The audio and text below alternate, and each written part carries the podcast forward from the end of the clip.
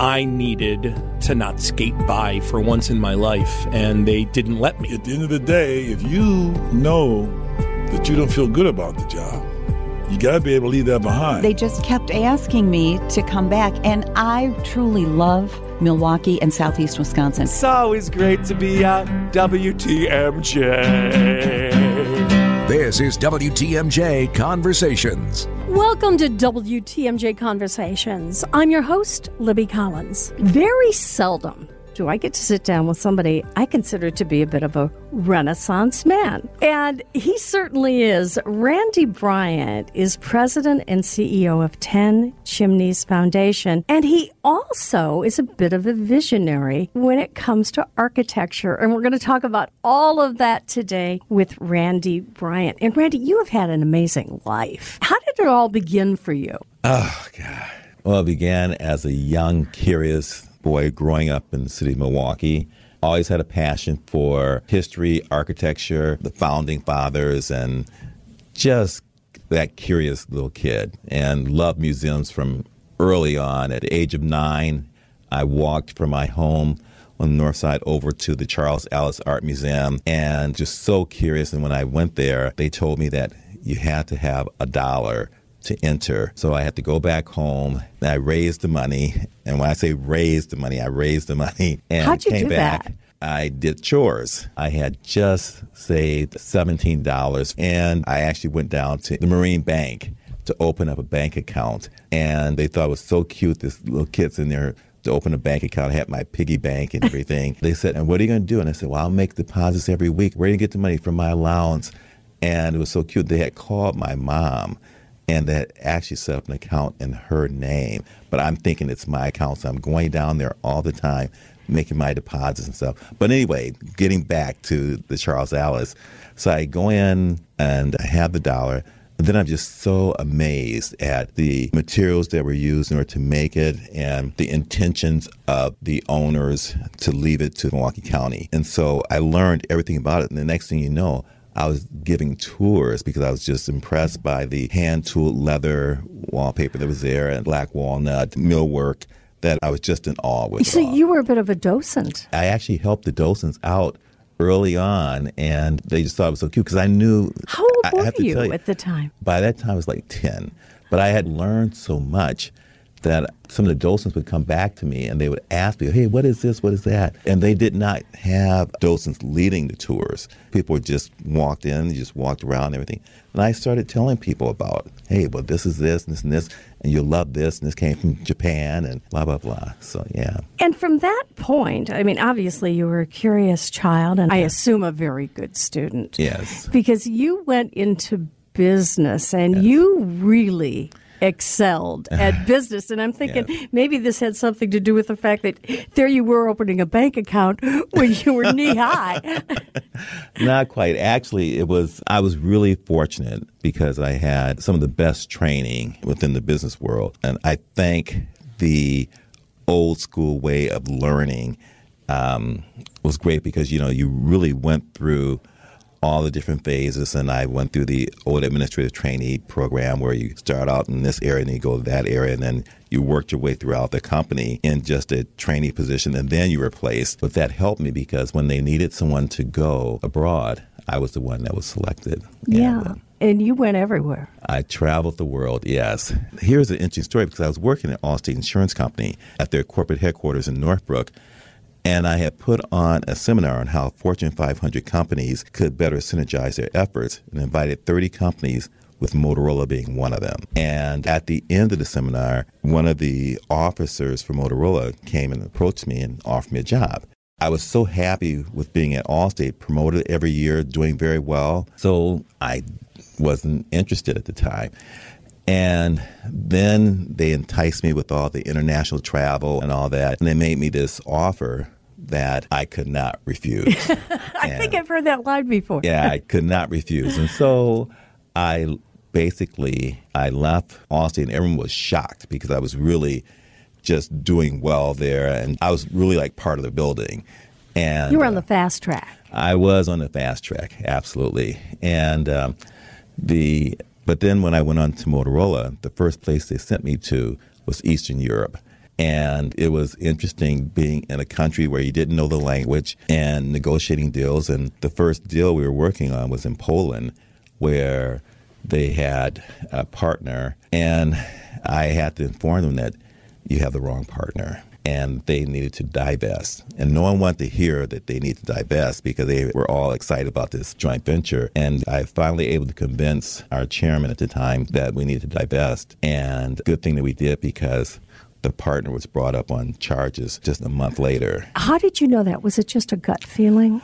It was that, but then I was always very investigative and always just looking at and doing things. And, and I read, but it was a gut feeling as well. I mean, he was just too slippery for me. Mm-hmm. So, how did you enjoy travel when you were what in Eastern Europe? You yeah, uh, Spain, England, all South America. Singapore. I love travel. I love people. I love culture. I love architecture. It all fed all of my passions, and it just really worked for me because the more curious I was, the more I enjoyed where I was. So I can honestly say I've never worked a job and never had a career where I did not like it.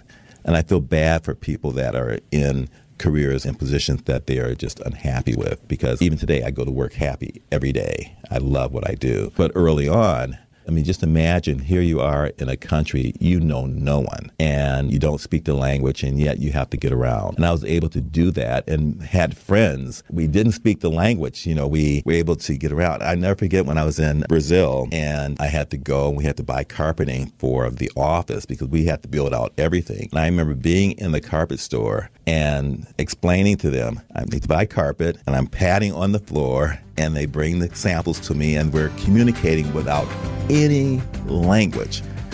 And yet got everything done. It was just amazing. Coming up on wtmj conversations. The bathroom. No. No.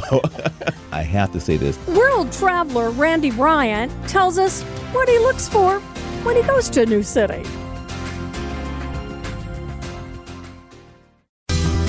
You're listening to WTMJ Conversations. Welcome back. I'm Libby Collins. We're talking with Randy Bryant. He not only is the president of the Foundation for 10 Chimneys, he also has a tremendous interest in architecture. When you would go to a new city or a new country, what was the first thing you'd look for? The bathroom. No. no.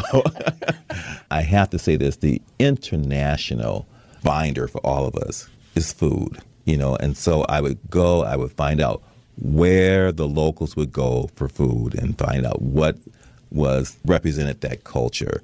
And that's what I, that's where I would go and just engage in that. And then you meet people. I remember going to a wedding. I'm in the country.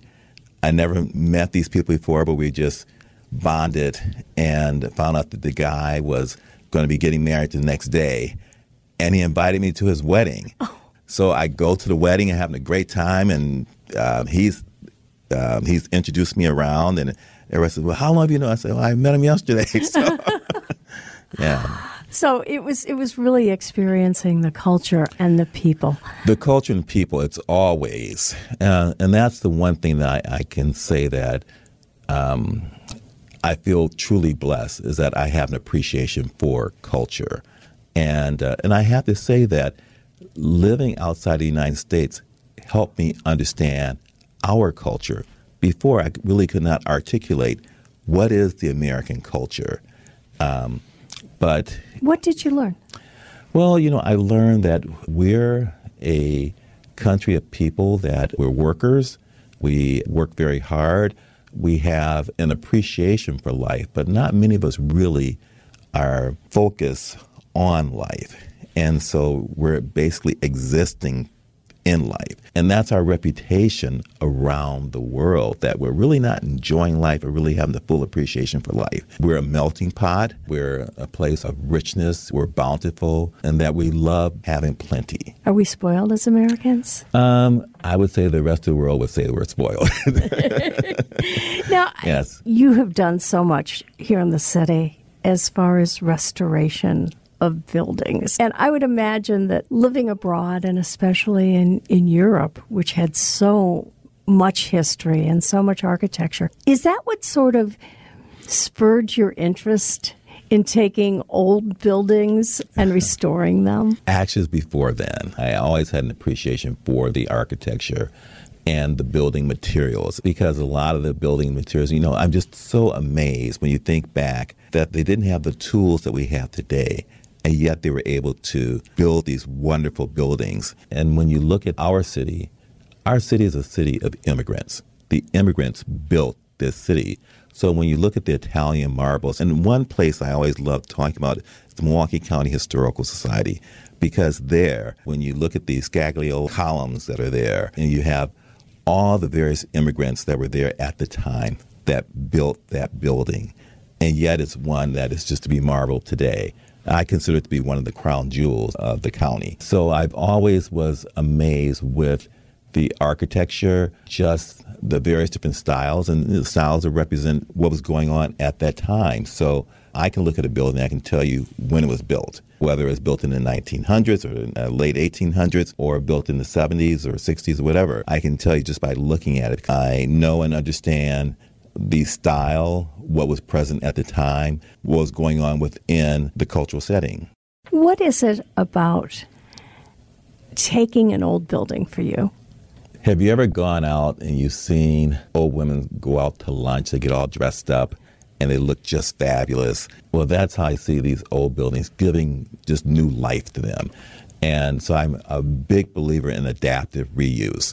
And if you think of adaptive reuse, this facility that we're in today, this is the perfect adaptive reuse when you look at what it was before. You're talking about the avenue. Yes. Yeah. What it was before versus what it is today and it's gone through several different revolutions in getting there. So adaptive reuse of the older buildings is what really I'm attracted to because that soul that is presented, that character that you get in an older building, it's hard to get in a new building. In many older buildings, they can be empty and you can walk around to see just the glory of those buildings. So what is one of the most challenging projects you've taken on architecturally as far as some of the buildings that you've worked on in Milwaukee? In the United States, okay, yeah. in Milwaukee. I would say the Historical Society, that renovation was one because unfortunately there was a prior renovation that took place and was not architecturally sensitive, nor was it done correctly. And so it caused the spalling and the breaking off of the Indiana Bedford limestone that was there on the cornice. And so we had to take it off, redo it, which was expensive. And then the the correct way of doing it was very expensive, but it would allow for a much longer life of the building. When you look at a building, and like you said, you can tell when was it built? And Yeah. probably you could even, in some ways, determine who was behind Mm-hmm. that original construction. Do you try to duplicate it as close as possible, or do you make improvements and changes just because maybe it Yes. could have been done better then? Right. So here's the thing it has to be architecturally appropriate, but in many ways, you cannot duplicate and make it look exact today. So basically, that's why it's best for it to be appropriate. So, for example, if you're putting an addition onto a historic building, you want it appropriate, but it doesn't. It should be a building of its time. So that addition should be of its time. Coming up on WTMJ Conversations, She kept saying, "Why can't you just go to the store and just buy this and just have it in there? It could be done in two days. I have to wait six months." 10 Chimneys Foundation President Randy Bryant talks about the challenges of doing a major renovation. Now, more of WTMJ Conversations. I'm your host, Libby Collins. Let's return to our conversation with Randy Bryant. He's the president and CEO of 10 Chimneys.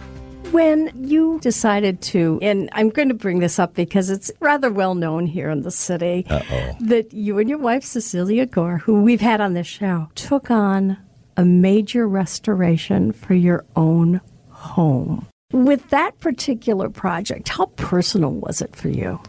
Well, it was very personal because the house had been divided into two family. If you understand the history of the house and understand the architects that were involved, you can have an appreciation why myself as an architecture historian and preservationist why we want to take on the house. The house is designed by Ferry and Clas, one of my favorite architectural teams that designed the library, the Pabst Mansion, some of the really great buildings here. But the interesting thing is that Alexander Eschweiler, who was also one of their contemporaries, decided to make that his home. So he bought a home of one of his rivals to live in. And this was the last home he lived in in Milwaukee prior to his death. So I wanted to make sure that the restoration was a sensitive restoration and to be done correctly. So it was painstaking in restoring it back because I could have bought an existing house for half the amount of money than what it cost to restore it. But it gave me great pleasure to bring the house back to a single family. And one story I can tell you is that when I married Cecilia, the entryway, we didn't have the floor in, and I had just ordered an encaustic tile from this Belgian monastery to be put in. And she kept saying, Why can't you just go to the store and just buy this and just have it in there? It could be done in two days. I have to wait six months. And that was it. So I brought her around because I have to say in the beginning, she was not there with me, but she loves it just as much as I do today. When you take on a house like that, obviously, kitchen, bathroom. Yes. You don't want what they had then. Well, that's But- you guys, not me. I I would love to have. I love the old bathrooms. Really? I, I do. Now, my wife's a different story, okay? And she's like, no, you're going to put in this. But I always do a great kitchen because you have to remember, kitchens were just functional. They were not for aesthetic. They were not the gathering places. This is basically where the help worked. And so you didn't spend time in the kitchen. So I always do a phenomenal kitchen, one of its time. So you do incorporate the old Oh, with yes. the new. Absolutely. I think that you have to make sure that you're able to live and enjoy the house. And you have to give the house more life because, again, people don't live today as they lived back then. And so you don't want to limit yourself in terms of how you're going to live in the house, but yet you want to be sensitive to the architecture of the home. I have to talk to you about 10 Chimneys because you have been president and CEO of the 10 Chimneys Foundation Mm-hmm. for a few years now. How did that all come about for you?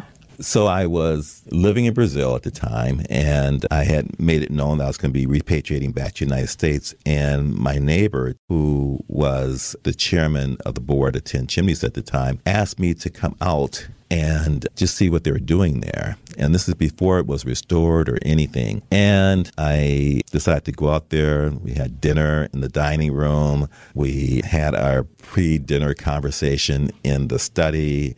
And it was really just wonderful. But it was tattered. You could see that nothing had been done. Lynn had died 12 years prior. We're talking about Lynn Fontanne. Lynn Fontanne, yes.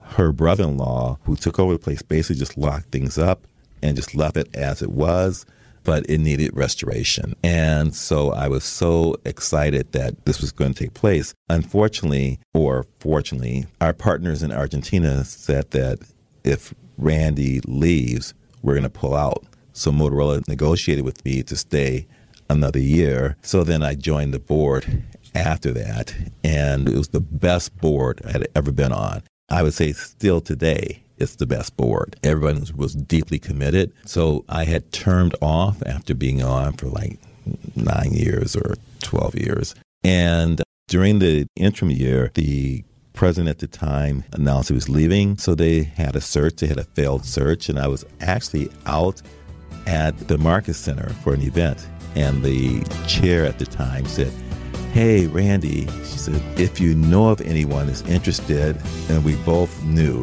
that this was me, because I always felt it was a great gig. I mean, just the idea of restoring and maintaining a historic structure that was so important to not only American theater, but important to Wisconsin life at the time was just great for me. And then being able to do the interpretation in terms of what would be there.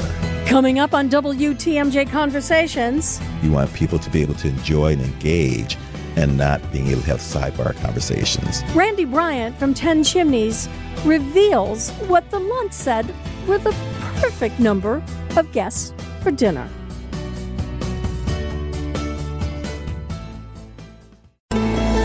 You're listening to WTMJ Conversations. And I'm Libby Collins. Our guest today is Randy Bryant. He is the foundation president and CEO of 10 Chimneys. What drew Alfred Lunt and Lynn Fontanne to Wisconsin? So Alfred was born in Milwaukee. His father was a lumber baron, and they would actually vacation out in Genesee Depot. His father died when he was a young boy, and when he came into his inheritance, he bought three acres out in Genesee Depot. And then it eventually grew to 106 acres. When he married Lynn in 1922, he brought her out and she fell in love with the place.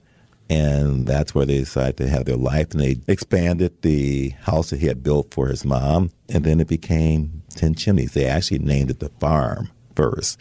And then once they retired, they named it 10 Chimneys because after building all the additions on, it had 10 chimneys. So who were some of the people who visited when it was really the place to come? So it was the place for actors, anyone that was involved in theater, literature. So Helen Hayes would spend her summers there, Katharine Hepburn, Sir Laurence Olivier, Vincent Price, Montgomery Clift, I mean, really all the great actors of their time. And they had very close relationships with Winston Churchill, the Queen Mum. But Noel Coward was their close friend, and he was there all the time. So it really was that place for artistic expression and inspiration. What was the energy like back then? It was great energy. First of all, you have to remember it was the first L-shaped in-ground pool in the state of Wisconsin put in in 1933. So, you know, back then people did not swim in swimming pools. They swam in rivers and lakes.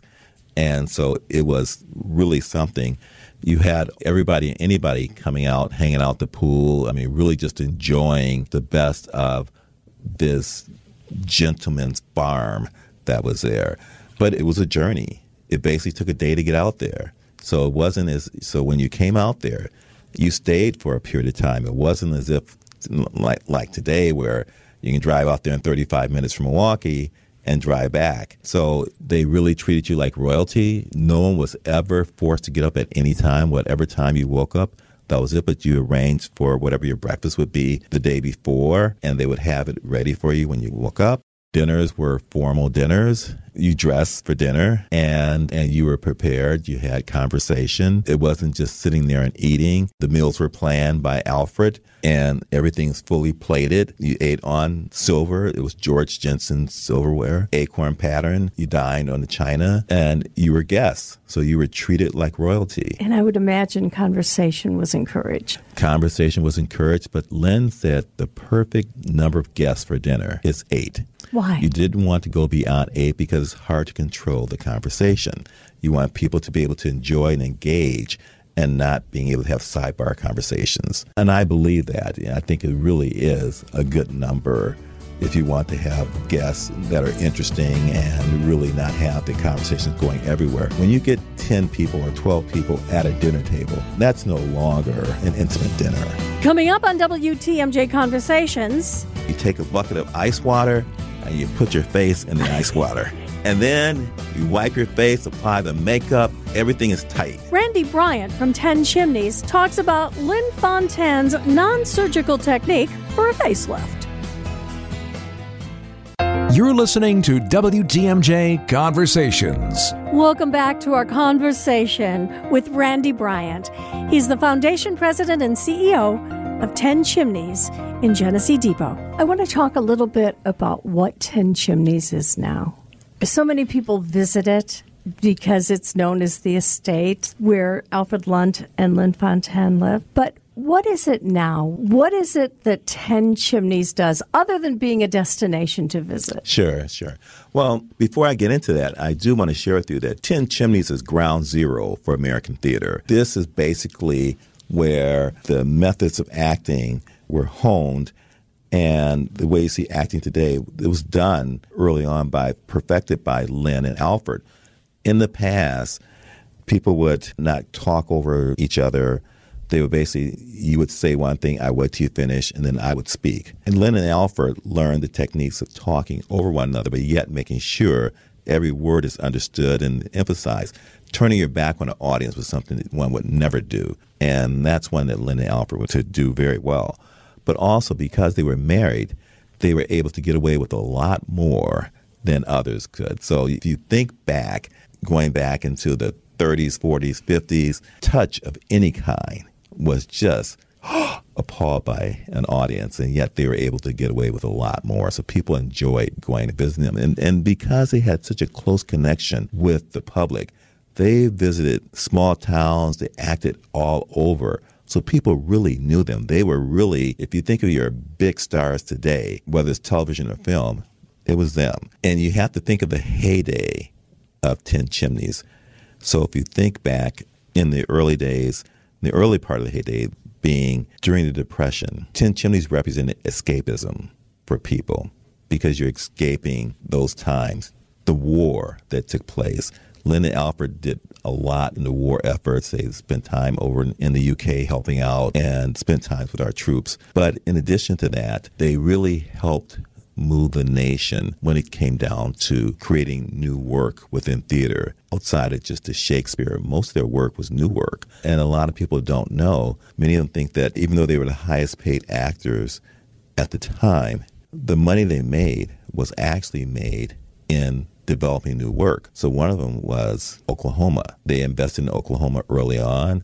And as you know, that went on and became huge. And, and a lot of plays within theater became that way. But today, what is Ten Chimneys? Ten Chimneys is that place of gentility. It is that place where you can go and see just how things were back in the 30s to the 60s because it's basically exactly as they left it. So when you walk into Ten Chimneys, you feel as if the Lunts are just out on a walk or on a stroll because everything that belongs to them is still there. So their underwear, their mouthwash, all the furnishings, it's all theirs. You still see the clothes on the line. The telephone directory that has all their friends listed, Carol Channing's numbers right there. And so you really feel as if, wow, I'm in their home. I'm an invited guest in the home of Ten Chimneys, in the home of the Lunts. But you have that, but then you also have what they represent because it doesn't matter that you or I never knew the Lunts, but we never knew Abraham Lincoln, but we know what he represented. And that's what Ten Chimneys is all about. So Alfred was a trained cordon bleu chef. So we have the wine pairing. So we bring in the sommelier and head chef from the French Laundry, which is considered to be the best restaurant in the United States and uh, the best French restaurant outside of Paris.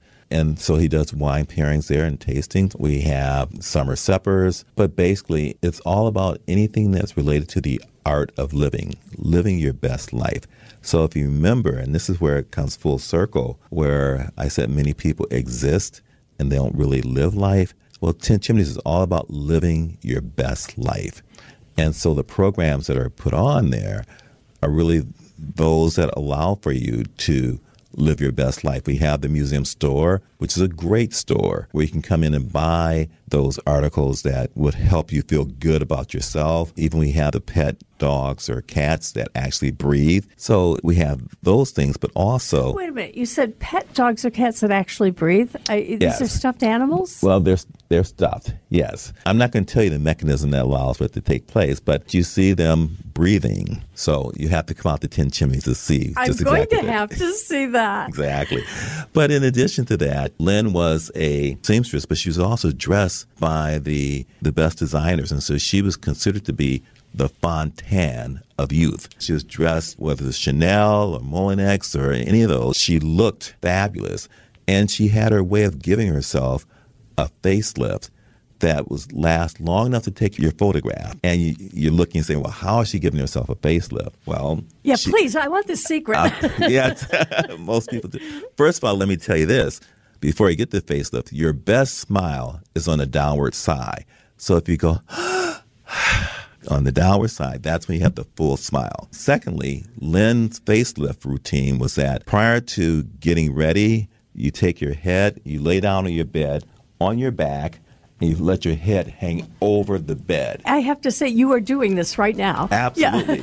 Let your head hang over the bed, and then all the blood rushes there. You go and you take a bucket of ice water and you put your face in the ice water. And then you wipe your face, apply the makeup. Everything is tight, long enough for you to take those photographs with no wrinkles. Okay. Where's that bucket of ice? Coming up on WTMJ Conversations. He's a director. He's been nominated for eight Tony Awards, winning four. Just a wonderful person. We're so excited to have him. He's truly iconic. Randy Bryant from 10 Chimneys talks about some of the acting greats of today who come to Genesee Depot. Now, more of WTMJ Conversations. Welcome back. I'm Libby Collins. Today's conversation is with Randy Bryant from 10 Chimneys. Now, of course, the energy is still there, especially Yes. during your Artists in Residence program. Tell us about that. Yeah, we're very proud of this program. It is called the Lunt-Fontanne Fellowship Program, and it's the preeminent program for actors with a minimum of 20 years of acting experience. We have our uh, partner theaters around the country, and they're all your major theaters. So whether it's the Guthrie Theater in Minneapolis, or the Manhattan Theater Club in New York, or Lincoln Center in New York, or any of those major theaters, they're partner theaters with us, and there's I think there's a total of 84, and they nominate up to three actors from each theater, and we only select 10 each year that are considered to be the top actors for their regions. But also mentors within their regions. And then we select them and then they're brought on board and they work under the tutelage of a master teacher. Now, my master teacher is always iconic and typically they have 30 plus years of experience. So in the past, it's been Olympia Dukakis,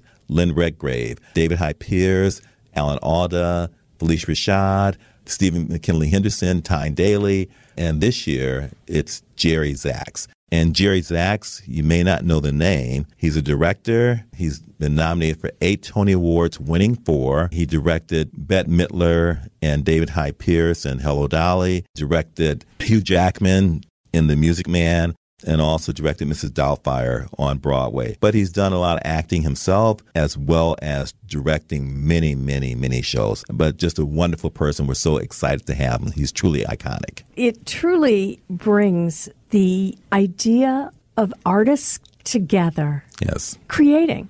Yes, absolutely. And that's what we love about it because, you know, 10 Chimneys, we workshop a lot of plays. We bring the playwrights, the actors, directors, bring them all together to create new work.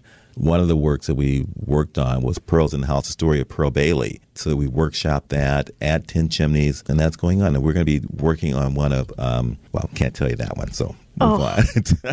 but it's going to be great. And you just pay attention because it's really one of the great works. It's an African American, I can tell you that. And we're going to be working on their play. It's never been produced before. What do you find most rewarding of being involved with 10 Chimneys?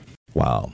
There are several things, so it's hard to say just one. But I would have to say that I truly love that we are showing a great level of appreciation for the arts and all that's created from the arts and being able to expose that to people and share that with the sharing. That's really it. The sharing of the estate, the sharing of ideas, the sharing of the creation, but sharing of the art itself.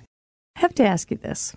You've never been an actor, No, you've never been an architect, no. but you have experienced so much of this without that professional training.